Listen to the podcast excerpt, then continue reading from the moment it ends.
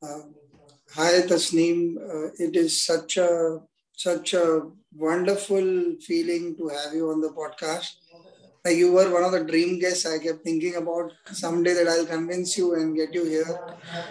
I've always loved the way when we worked together in advertising many years back, how you've dealt with things, how you've been calm in the face of pressure. And when you put your foot down, everybody knows that it's down. without managing to anger somebody else or get into a war of words kind of thought. So welcome on this podcast and thank you for taking the time. Thank you. Thank you so much for having me here, Bunty. And thank you for all those kind words. You know, I'm truly honored to hear that.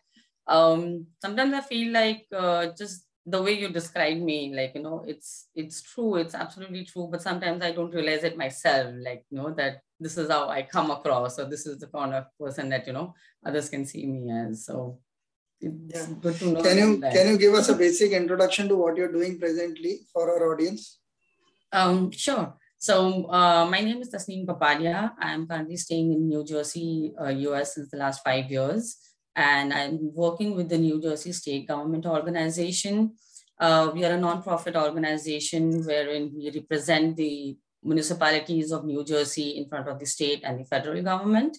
And one part of the organization is that we publish a monthly magazine, which goes out to all the 564 municipalities of New Jersey. And I've joined as an advertising coordinator, where I work for getting new ads and coordinating the current advertisements for that monthly magazine. Oh, wonderful. When you told me this, I didn't realize there were 564 municipalities that you're working with. That must be by itself quite an admin kind of job where you are structuring everything. To be honest, I don't really deal with the municipalities a lot because that's another team that deals with them, getting them to subscribe, and the subscriptions team is a different team altogether. I mainly work with the companies who would sell their products and services to the municipalities, you know, so all of them who are dealing with the government, and, you know, so it's I mainly deal with the companies and organization who would want to put their ads into our magazine or put their message onto our website. So it's not really dealing with client servicing. Correct, exactly. So it was kind of like, you know, going back to the full circle. I started my career with client servicing, you know, that, like, you know, I was in the same firm where we first initially we were introduced to. So that is the main reason why I got attracted to this profile, that, you know, it took me back to my earlier days of my client servicing days. So yeah, here I am. So okay, let's start at where the pain of the problem is, where client servicing is concerned. With the kind of work that you are doing presently, mm-hmm. I'm sure there's a lot of coordination required, even with those guys who are handling the municipalities for that matter, right, or with the printing part of it, or with the advertising mm-hmm. part of it, or the pagination part of it. Right. Since I've been in the industry, I know that it's like a minor collapse of the world. Every time an issue comes out because there is something or the other that is not done in time, some article that has not come, or it doesn't have enough number of words, right, all kinds of things, the editor blowing the top.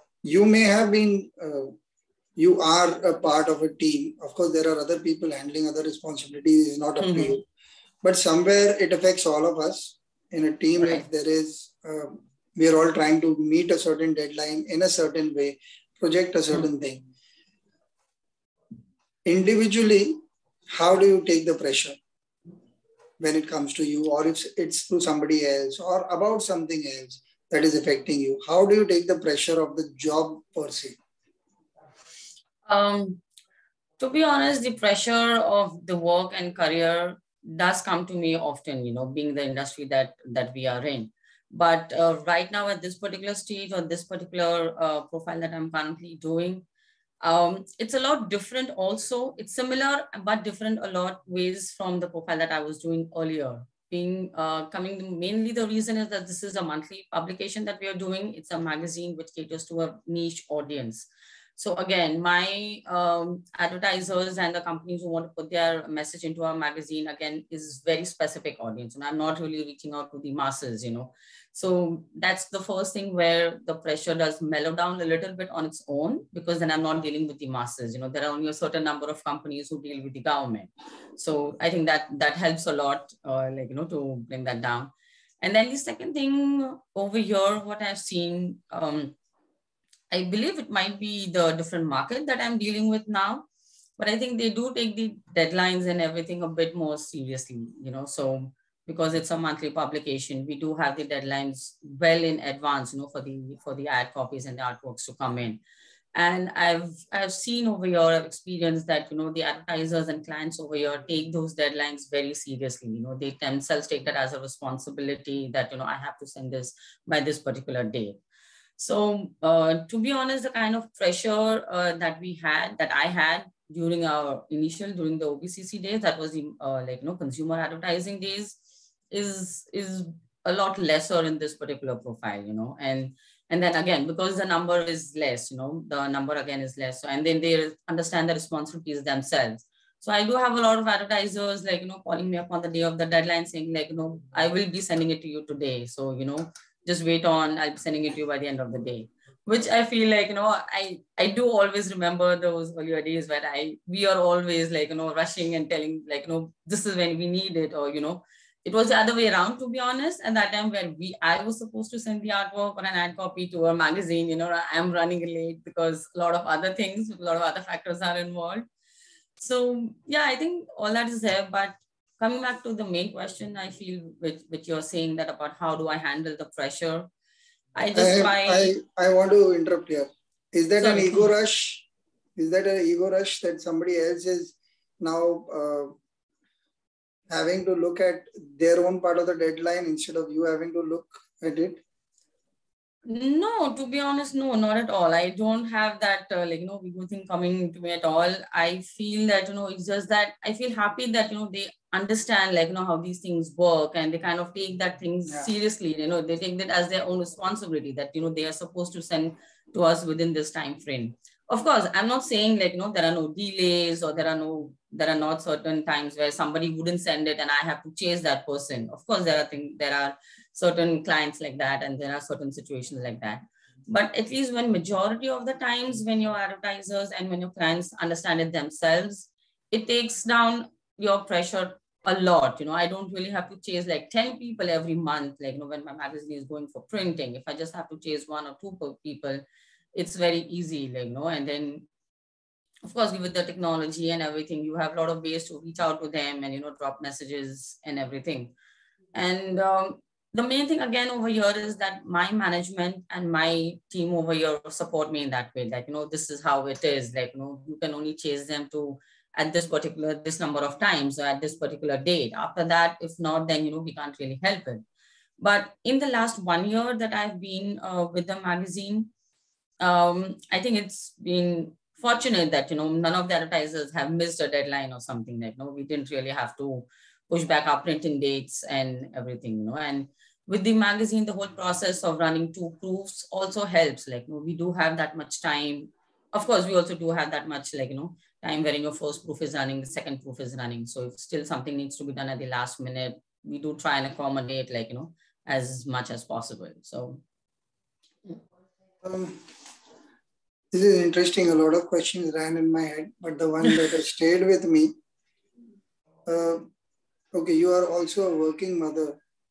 So since this pressure does not get to you, how does that one get to you? How do you manage the difficult equation of staying professional, irrespective of the pressure being reduced? I think work life with itself brings a bit of pressure in terms of you got to deliver the goods at all times. Right. As a mother, one, I think whatever I've known of you or whatever responsibilities you picked up, I've always found you taking it very seriously. Like, it's not one more thing in your life. It's always the important thing. Because last time we spoke when you were in India, I think quite a few years back, I remember we were talking about kids and you did say that you were still struggling to get the second kid a little more aligned to proper things that you wanted to do. Something of that sort. I don't remember clearly what was happening then. But how do you manage the pressure of home and work in your own particular way? Mm-hmm. So again, this particular thing again is very, there are times when, when it's very difficult to balance the home and the work. That's something that, each working mother would relate to. But from my perspective, from my personal perspective, the very first thing, I was not ready to look for a job or, start my work again over here, unless I really thought I was ready. Unless I really thought that I could, the kids were also there was something to be managed for them, unless I thought if they need me full time, if they really need me more, I wasn't ready to pick up a job, even if it was any kind of job. So I think that's the reason why I did take a while, even after coming to US, it's been 5 years that I'm here in US, but I just, I've joined this organization just a year back. So I think initially when we came, initially, of course, there was also about settling down with a new country and everything that took some time. And then when I had my second child, I definitely knew that, she's going to need me more than ever, and I want to be there for her. So I think the first thing I did was I did not want to rush into getting a job, start my career. Though at the back of my head, I did realize, or I know that, it was happening, that the break in my career was getting longer. I did realize that, the longer I stay without a job, the more difficult it's going to be, to get back into the field, or, explain that gap into your resume. Because come on, this is only me, but I know there are a lot of other women who do start working within 2 to 3 months of delivering a child, so there are people who have done that. So it's not something that it's impossible, but knowing the person that I was, I didn't want to rush into it. So that's the first thing that, I didn't want to rush into it. And then now I know that my older daughter is old enough, she's independent to do things her way. And she definitely understands the same thing. She understands that if mama is working, that she needs that much time to herself. And once she's done with her work, she will definitely attend to me, and she'll spend time with me and everything. So I believe that really helps a lot. Then your child is understanding that much, and she's very supportive. So that was one thing. Then again, I was more worried about my younger child because she was still not ready for school and everything. She was still very young. So I think last year, I realized that, she also slowly getting started, reaching that age where she can start preschool and, she's ready to socialize with other kids and everything. I can start looking at that option of probably a daycare if needed, or, or a caretaker or something. So I think that's when I slowly started looking for opportunities and everything. I wanted to see what was available and, where I would fit in or what I would want to take up. Again, I didn't want to take up a very taxing job or a very a stressful job that I knew that I wouldn't be able to manage. I knew that for sure.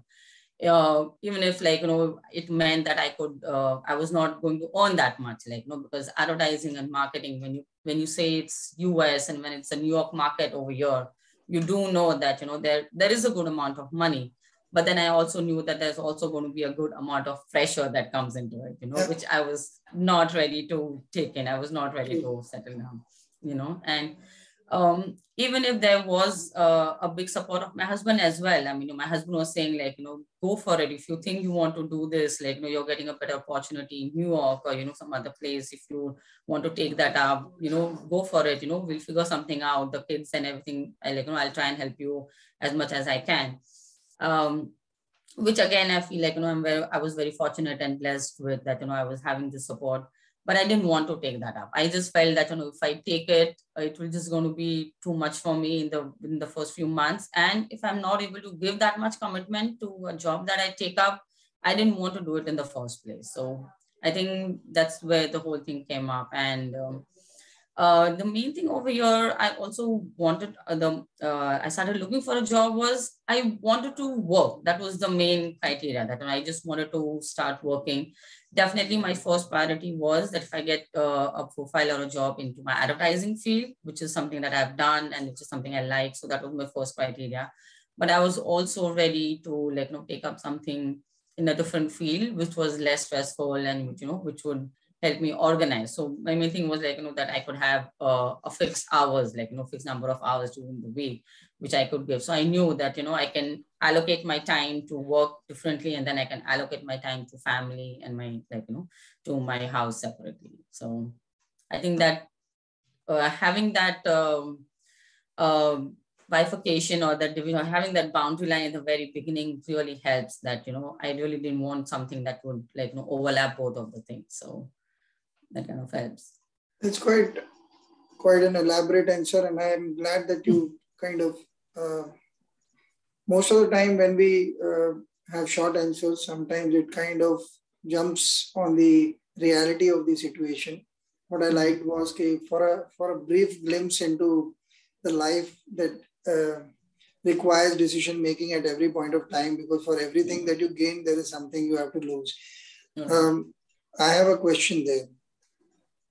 You seem so rational and structured and well thought out in this decision, which is obviously a reflection of how you think and take things in life, perhaps at your job, in your personal life. What happens to impromptu emotions? What happens to greed? What happens to, oh, I can't let this opportunity go? What happens to Tasneem then? Does she react, or is she like absolute nibbana? To be honest, I don't know. It's very funny. I've never really had this thing in me that the greed that I'm losing out on this opportunity. I think I've always been content with what I've had, and if I'm able to accomplish or deliver things. So I think that's one thing always about me. I don't know if you take it as a pro or a con. There are a lot of people who take that as a con, that you can't really settle down for everything that you have, and you should have that thirst that for more. But that's something I think that I never kind of had that, I don't know why, and I never even tried to arouse that, for me. Like I said, I was very happy when I got this particular profile, and when I was selected for this particular job, I was so happy that, yes, I'm going to go back to my old profile that I started off with, which I'm going to like. And at the same time, I also knew that, again, this is not going to be a very stressful job. I was confident right at the beginning that I will be able to manage this. I will not be able to, get caught up with that whole stress thing. And it has happened like that, And to be honest, I think another thing that also adds on to this is that most of my colleagues in my team over here, they've been here since 20 years, they all have been here since the last 10, 15, or my manager has been here since 20 years. So I feel like, they are also probably in the same, genre as me. I mean, it's very difficult. I mean, going on to the other private companies or, other advertising or the IT firms, I know that, nobody stays in one firm for this long a time that, So I kind of it also was there in my head that, this is the kind of place where I'm going to gel in, people are like me, even before I knew them, before I met them or spoke personally with them, because I joined during the COVID time. So I'm still working remotely, so I'm not had a chance to meet with everybody that often. So you look up to them for this, is it? To be honest, I wouldn't say I look up to them. Because they would have their own. See this as a positive is what I meant. In one way, yes, but then there are a lot of, sometimes I also do think that, why, what would be the reason where they're still here? They probably didn't want to look for an opportunity anywhere else, or they had some other, issues or factors that didn't let them, So, but I feel that's a different, a separate conversation, and I've still not had that conversation with anybody personally per se. I feel still some time I build that rapport with everybody, go to meet everybody personally. But coming back to me, like I said,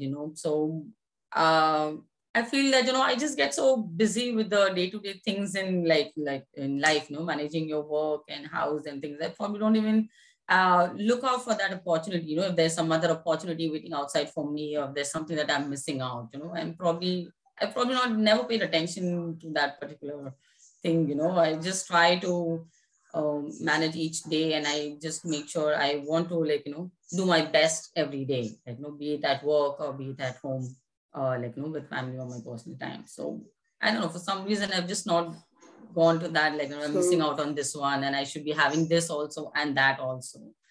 Yeah, I'm coming to that. I'm coming to that.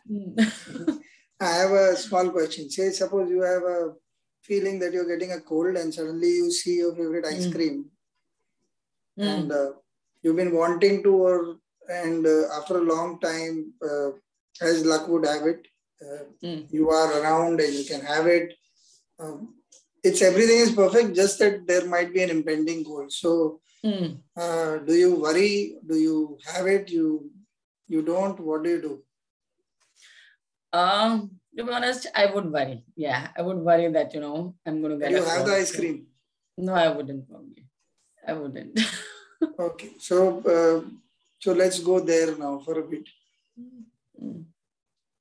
Is it fear or is it discipline? I feel it's more of discipline with me.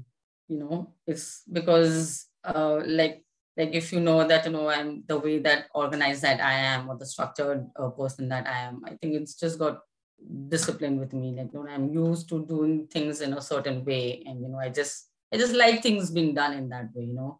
So no big change, or, you know, and if I know that this is something is going to happen to me, I would resist it, like, you know. So this is something that is happening even now, like, you know, as you would know, it's the month of Ramadan, where we are, like, we observe the fast and everything. So throughout the day, at the end of the day, when you break your fast, definitely you're tempted to eat a lot of things and, you know, have a lot of things. But I am controlling myself. I know that if I have even a little bit of a soft drink or a cold drink, I know I'm going to, like, you know, I may come down, and then I'm like, so I don't want that. So I would control that. I would resist that. I would just, like, not have it for sure. So I guess that's the way I am. So can I ask you a dark question on that? Can I ask a difficult question? Sure, go ahead. Okay, the difficult question is,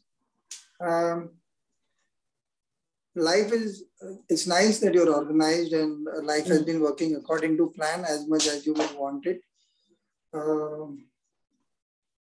Life isn't always the same. There are times when certain things come up which we are unplanned for. COVID being the biggest example, like the whole world coming to a stop is almost an insane movie fantasy of some negative character, not even the positive character. I remember there have been so many days that I was on my bike going to buy some essential that wasn't available, or just going for a ride because I was frustrated sitting at home. And I used to look around and look at the dark streets, nobody on the streets, and wonder whether it was like one bad dream that one day one would wake up from. It was insane. Like the whole world can, like, individual problems one day is with, and all of us have some or the other. So now in this nice structured world where decisions are still in your hands and you're doing things that should be done, they are working for you. What if a time, I want to know, in case something has happened which was not going according to plan, and then how did you deal with it, if you can share with us? Or else, if it hasn't happened, what if something like this were to happen to you, which is not a good thought to have to start with. A lot of people would fear having such thoughts. But what if something were to happen? Because life is independent of us to a larger extent. Because they happen. Obviously, there is the law of cause and effect. Something that we've sown, we will reap. All those things happen. But we are not aware. And mostly we are very reactive because something happens to us, you don't like it. So how do you see yourself in that kind of condition? Again, like, no, the way that organized or structured person that I am, and it's kind of ironic, like, you know, when you say that, you know, life is completely in my hands and it's been going exactly the way I planned or I wanted. To be honest, I wouldn't say that it applies to me completely because beginning, coming back to the person that I am or where I came from, I never had this big dream of going to US or, settling down in that particular country. So I think from where I was to where I am now, having moved and, having stayed in different countries or different places, for the past 10 years of my life, I think that big change has been a part of my life now, since the past 10 to 12 years. And there was some of those changes where I did not foresee them coming, or I had not planned them, for them to come. So if I'm being truly honest, coming to US, basically, it wasn't really on the top of my list. So it was not on my list at all that, I ever want to go to US and settle down, because I was very a grounded, homely person, family person, that whole thought of going physically away from family and, being there by yourself. Of course, my husband was there and he was a big support and, he wanted to do this. But I think, to be honest, I ultimately, I have learned to go with the flow, and then I try to take, one step at a time. I don't really like to look so much into the future about where things will be, after 5 years and, what will happen, after that. I just, I know where, if things I can't help, if I don't know what's going to happen, and if there's not something I can help, help it right now, I just try to take, one day at a time. So I think that that helps. But yes, there are a number of times where things haven't gone the way I planned. So it helps discussing it out. Sometimes I would feel that I had this certain set of beliefs or perceptions that this is the reason why I do not want to do this, or why I do not want to take this step. But then just discussing it out with family, or mainly discussing with my husband, really helps, because it kind of gives me a different perspective. It kind of helps me see things how he is seeing, he sees things in a different way altogether. And over here, I think we balance each other out in terms of, I see things, everything more very emotionally and personally. And he's the one who sees things more practically and, things where you need to take a step. So we kind of it helps, it helps him also. He sees my perspective and he sees things in a different way over there, and I see things in a different way when I talk to him. So I think that's where we kind of balance each other out. And then there are certain things again, coming to US again, if I would say, firstly, it was also because it was his opportunity. It was the job opportunity that my husband got. It was something he was getting, which I knew I probably wouldn't get it in my field ever, unless I really take that big step or a big bold step from my end, that I come to a different country and start looking for a job. Yeah. So I think it's just like I said, I just try to take a deep breath and just take things slow, take one step at a time, or just take one day at a time. So I think that really helps. It's quite interesting, because it kind of says that you use structure and discipline to, and you made it as a tool to use it for having a better life experience, if one were to loosely call it that, in your way. Does it ever make you feel like you missed out on the impromptu fun things that one can do with life? Yes, I do, to be honest. There are times where I would feel that, yes, I do miss out on taking decisions impromptu or doing something impromptu. But I've just not been able to do that. Even if I were to tell that, okay, next time something like this happens, I will take this impromptu decision, and I will go for it. I will do this. But when that time comes, I just go back to being that, very logical, structured person that, if I should really be doing that. So I think it does come down where probably, sometimes I do think too much before making that decision. And, sometimes the time would pass when I was supposed to take that decision. So it does happen. I think I do miss out on these opportunities. But the very fact that I'm not able to take that step, I just don't do that at that particular moment or time. I just don't probably feel that I missed out on that. I just kind of settled down with this, that, at that time I felt like doing this. and this is what I did. And this is ultimately me. I know that this is who I am. This is what I would have always done, you know, even if I was like 5 years ago me, or even 5 years from now, this is how I am, and I would do things this way. Okay, so this all seems so nice and perfect. I'm sure there are things that you don't do well. What are the things that you struggle with? What are the things that you find when life throws at you and you're really not up for it and you're unable to,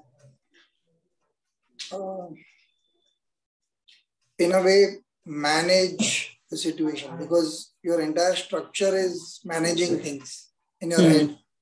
So when you are unable to manage it, how does it work in your case? So how does it work in my case is that a lot of times I would just keep it within me. It would just be like, you know, inside me.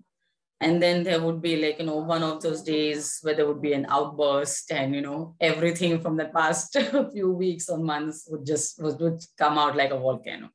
So I think that's how I am. So I think my family also knows that about me by now. My husband knows me very well, that, you know, and he will try and tell me that, you know, if you feel something, you know, just tell me at that time, you know, tell me at that moment, don't keep it within you. But I think that's the two things where things don't go as per what I have planned. So I think there are two main factors over here. One, I believe, is expectations, how you expect things to go, how you have thought about, like, no, this day will pan out like this, or this week will pan out like this. And it doesn't. I mean, you know, nothing plans out exactly as you have thought in your head, you know. So that's one thing. And second thing is expressing emotions. So I think that's the two main areas where I struggle with a lot, like, you know, managing expectations. I do have this, sometimes I do have this fixed set, like, no, this is how things should be. This is how it should be done. And you can't really expect everybody around you to work in that similar fashion. You know, you can't really expect all the situation to work out accordingly.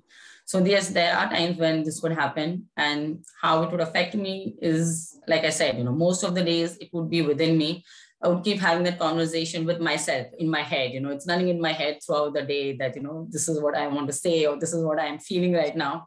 It just won't come out. And then after, like, you know, there'll be one fine day, it will just, like, you know, everything will just get up one day. So one kind of last question here. When this dialogue happens inside you, before you come out as this volcano of emotions that everybody else might be fearing, what is this dialogue? What do you tell yourself? I want you to imagine a situation that has happened either now or in the past. What is the dialogue? When you start, is there a certain anything? Is there a certain bias towards your own point of view? Are you actually calculating if the other person is right? What happens? And because it gets stored up and comes out later. I think one thing before I continue the question is that I want to take this away from you. It's not you, it's all women. They have a natural innate talent for this, to name an issue that you've completely forgotten, and men have no clue, trust me. So we think, yeah, theek hai na, ho gaya, what's the big deal? And then suddenly you realize, oh, it was a big deal, just that it was a big deal. I don't know. So, yeah, to stick to the seriousness of the question, how do you talk to yourself? What happens inside? I think what goes on inside my head is I'm just telling myself that, you know, this is what I expected. This is how I wanted things to go, but it didn't go out like this. So how I could have changed it? Should I have done something at this point? Should I have, like, you know, said something at this point? But then I would also like, you know, try to imagine or put words into the conversation from the other person's perspective. But, you know, this person would then tell me this would be his or her response. You know, it would come back to me. Or so there is something I do try to rationalize just myself first, actually. I just try to put my thoughts over there that, you know, if I was really right, you know, what if the other person had a different perspective? What if he did not see things the way I am seeing, you know? So just that conversation in my head is mainly just getting that frustration out that, you know, this is what I expected to happen, but it did not happen like this. Why it did not happen? You know, why can't things just go the way I want them to be? And I think that's about it. It's just saying that in a frustrating manner or in an angry manner right inside my head, kind of like, you know, it's kind of like, you know, gone for that moment. So that's there. And one thing I've learned is that the other person does have a different view. You know, the other person sees things in a different way many times. You know, he or she can't really see things exactly the way you want them. And the same applies for me. You know, I didn't really see things in that perspective. You know, I'm seeing in my really, like, you know, the horse eye view, things that I'm used to seeing basically. So I don't really, try not to. Sorry. Does this thinking help you react lesser? React lesser, you mean? Intensity, number of episodes, all of that. This thinking that the other person may have I'll give you a small example that I just remembered day before. I was talking to a friend, and there used to be this Taoist website, and the guy had written something to the extent of, if you ask me a question which is kind of going to provoke me, I'll answer you once. But after that, if you want to persist with your argument, then please know that I am as adamant about my point of view as you are about yours. So he just put a disclaimer on the website. And I used to love it because it's so beautiful. Like it respects his own self. And it is also telling you, let's not get into arguments. We are not here to, you don't love everyone in the world. It's okay. We can live with differing opinions.